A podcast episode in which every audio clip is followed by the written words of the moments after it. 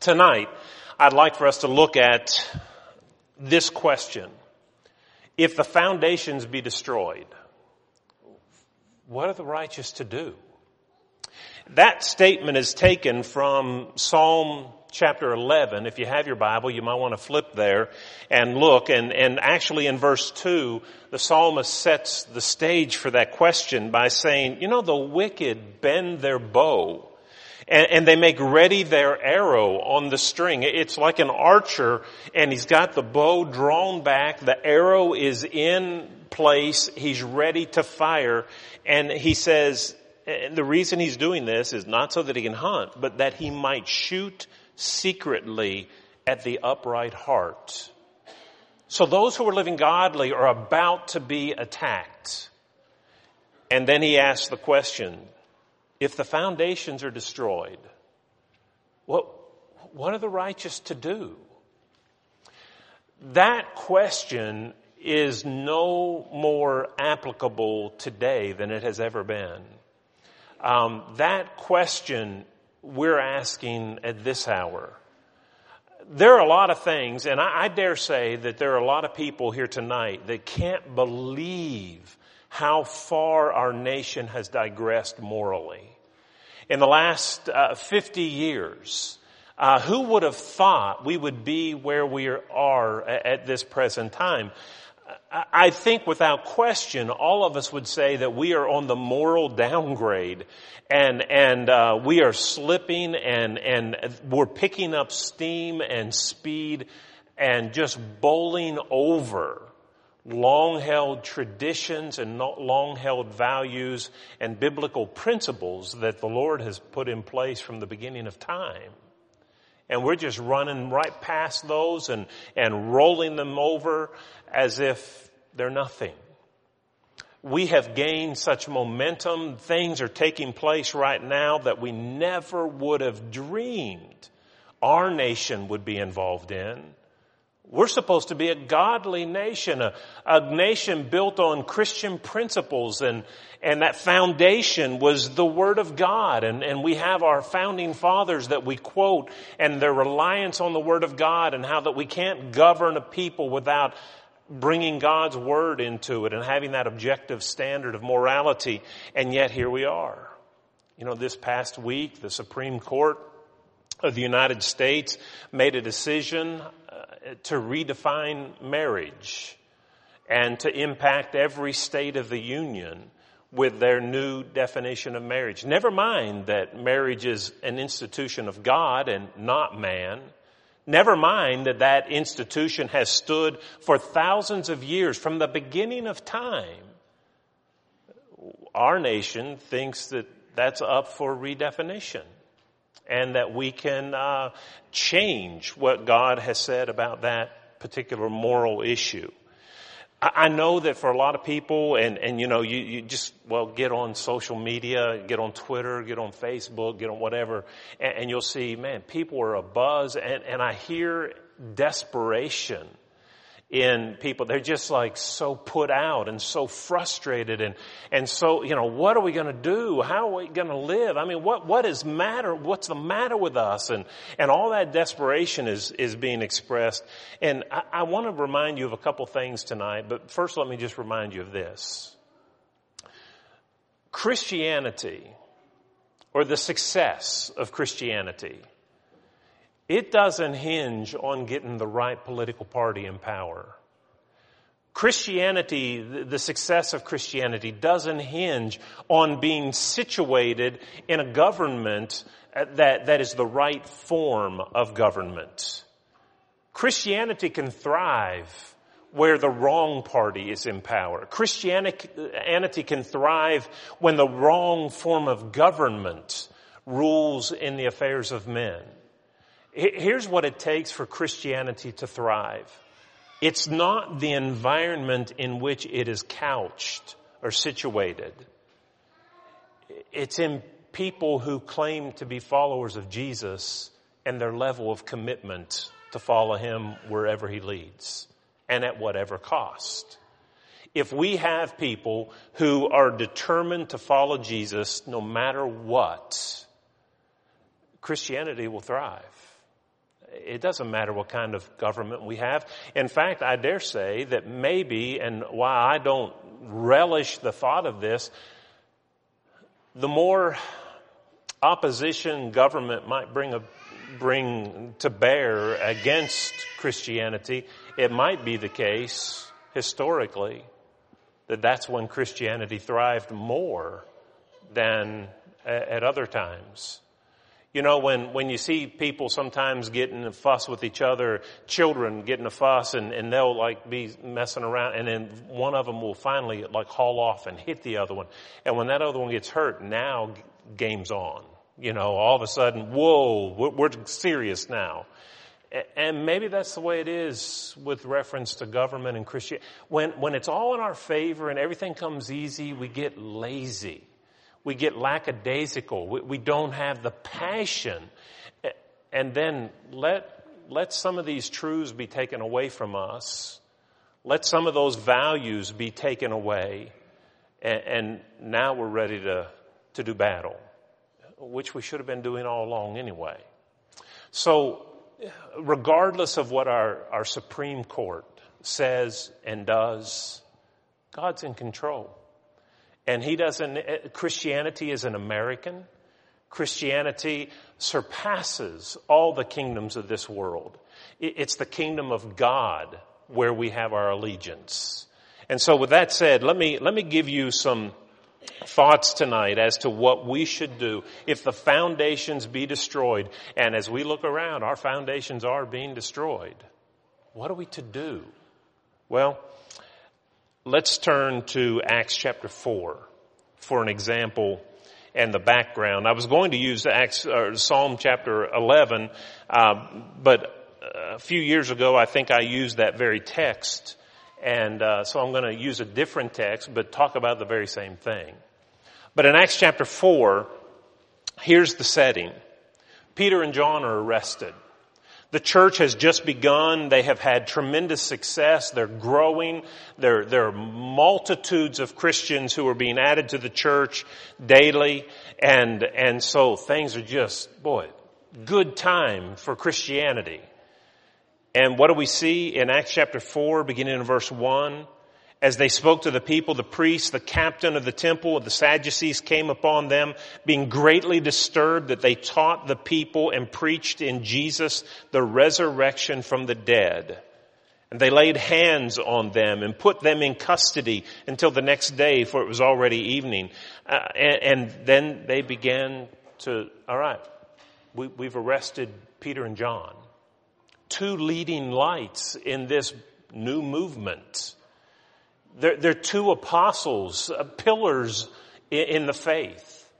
And they've been arrested. What would you have been, if you were a Christian in that first century and things are just off the ground and things are going great and you've had the success of Pentecost and there's a great number being multiplied and, and the apostles are just, you know, with power proclaiming the message with, with those signs and wonders. And two of those apostles have now been thrown in jail by the government. Just as Saul, or Isaiah chapter 9 and verse 6 said the government would be upon his shoulders, speaking of Jesus, it is now on the shoulders of the followers of Jesus. Peter and John have been arrested. And for what? Can you imagine the frustration of those first century Christians? Why are they in prison?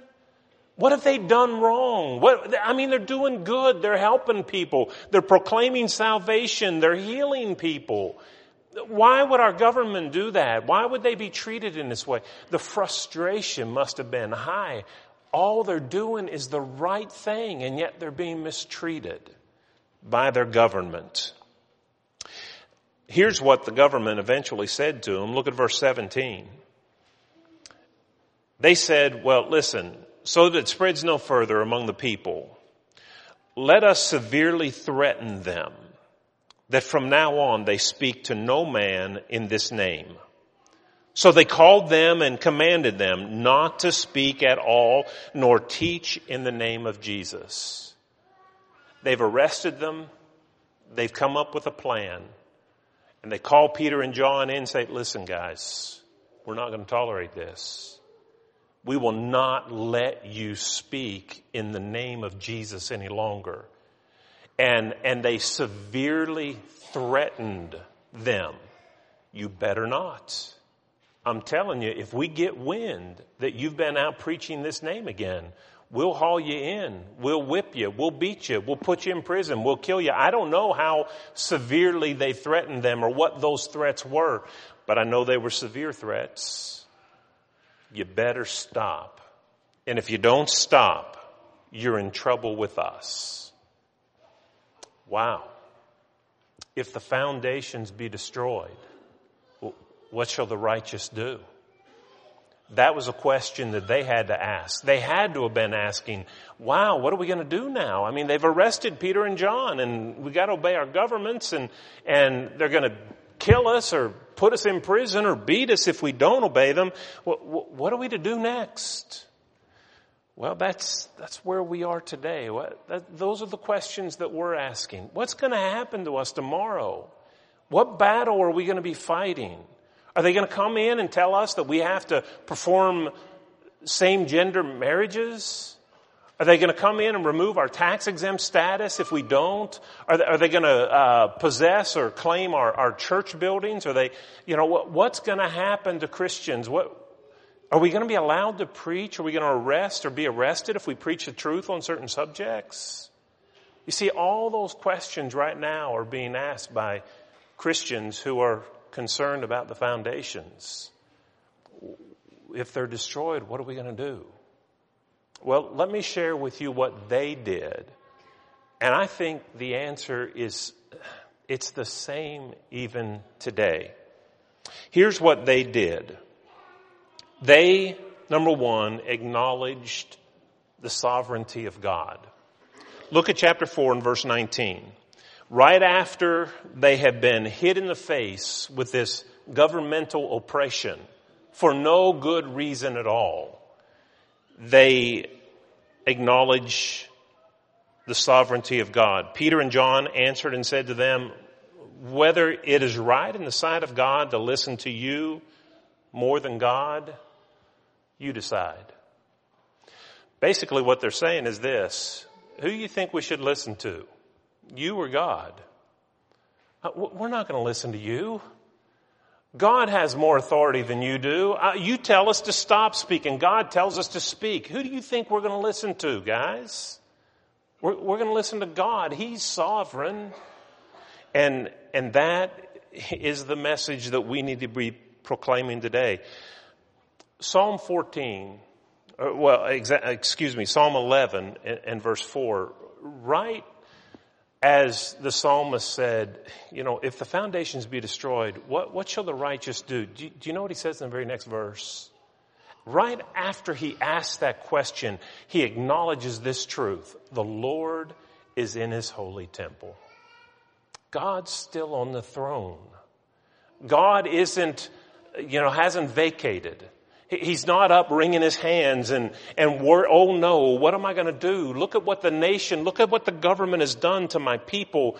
Look, look at what the Supreme Court said yesterday. The Lord is in his holy temple. He's sitting still on his throne. And we need to listen to him. It's business as usual. There's nothing that has changed we need to acknowledge the, the presence and the power of God. In Revelation 20 and verse 4, there, there was that period of time under Roman opposition where uh, the opposition was to the point they were killing Christians. They were beheading them. They were, they were taking them to the Colosseum and, and using them as sport and watching them be torn to pieces by wild animals. That's how bad it was under that government. And yet, who was victorious? It was Christianity. It was Rome that went by the wayside. It's Christianity that still exists today. And in Revelation chapter 20 and verse 4, there's this picture scene.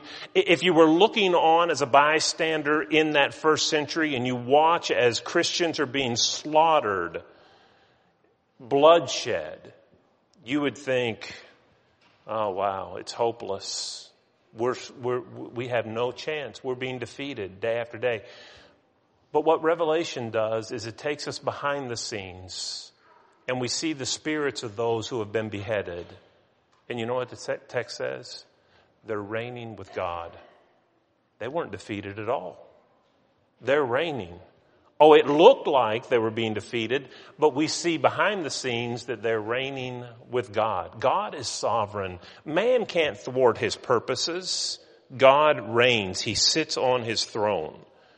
Psalm 2, verses 1 through 2, the psalmist asks the question, why do the heathens rage? And, and why do the people plot vain things? And, and why do the governments get together and make these treaties and make their plans in opposition to God? The, that's a good question. Why does stuff like that happen? You can't defeat God. Those nations are like drops in a bucket, according to Daniel, to God. He, he's in control of all of those things. And so for nations around us, for our own nation, to plot and, and to try to outdo and outmaneuver the will of God, you, you can't do it. It's vain. So the first thing that they did when they were oppressed is they say, God's in charge. We're going to follow him rather than man. And that's exactly what we need to be saying today. It doesn't matter what our government does. We're going to follow God. He still sits on his throne. The second thing, look at verse, chapter 4, verse 20. He said, we cannot but speak the things which we have seen and heard. And if you also jump down to uh, the end of the chapter, verse 31, or toward the end of the chapter, verse 31, when they had prayed in that place where they were assembled together, the place was shaken, and they were all filled with the Holy Spirit, and they spoke the word of God with boldness. Here's what they did. We trust God, and we're going to keep speaking. You can't shut us up. You can severely threaten us, but we're still going to speak the truth. And we're going to speak for God, and we're going to do so boldly. We're not going to back down because of potential oppression that you might bring upon us. We're not going to back down because you take away our tax exempt status or, or you throw someone in prison because they preach the truth. We're going to preach the truth and we're going to do so with boldness. That's what they did in the first century, and that's what we need to do today. Uh, Acts 5, verse 29, the question is asked, shall we obey God rather than man? Well, of course not. Matthew 28, that great commission, go into all the world and preach the gospel to every creature. He that believeth and is baptized shall be saved. He that believeth not shall be condemned. That's Mark 16. But um, go make disciples by baptizing uh, them and teaching them to observe all things whatsoever I've commanded. Matthew chapter 28. The point is, we have a mission. We have a gospel to pr- proclaim. Government shouldn't stop us. We shouldn't allow anybody to stop us from doing that. And, and for that matter, the laws of the land don't change our mission one iota. You know, I, I, know what happened this past week with our Supreme Court and how they redefined marriage and, and how that that impacts all the states of our union.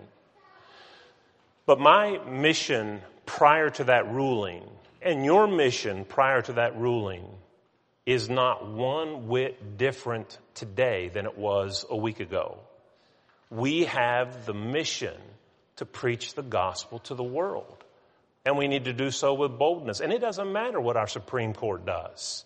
That's our mission that Jesus left us with, and we need to be about that mission. That's what they did in the first century. When the foundations were crumbling around them, they acknowledged the sovereignty of God and they got about their business. They got to the commission that Jesus had left them with. We need to do the same. Here's a third thing they did. Look at verse 21. So when they had further threatened them, they let them go, finding no way of punishing them because the people, because of the people, since they all glorified God for what had been done. These people won, uh, these Christians won the favor of people because of the good that they were doing. And, it protected them in some degree from the government. They would have done worse probably, but they were afraid to because they had won the favor of the people because they were living righteous lives and they were doing righteous things and they were glorifying God in the way they lived. And that's the best thing that we can do today. Don't be known as a hater.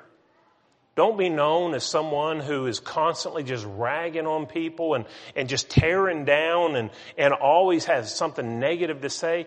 Listen, get involved in living for Jesus.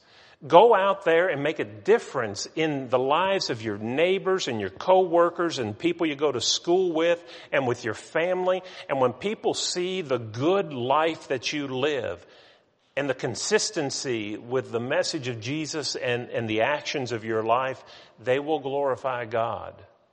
They won't take kindly to you being oppressed.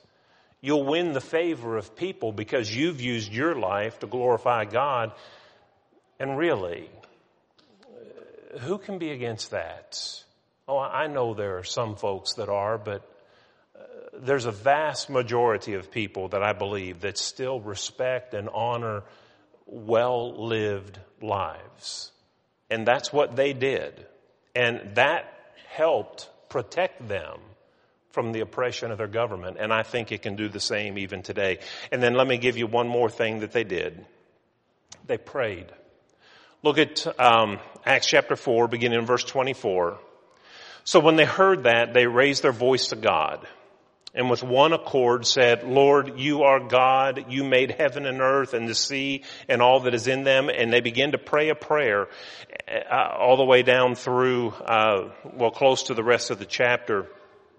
Um, ends in, in verse 30. But, but they prayed.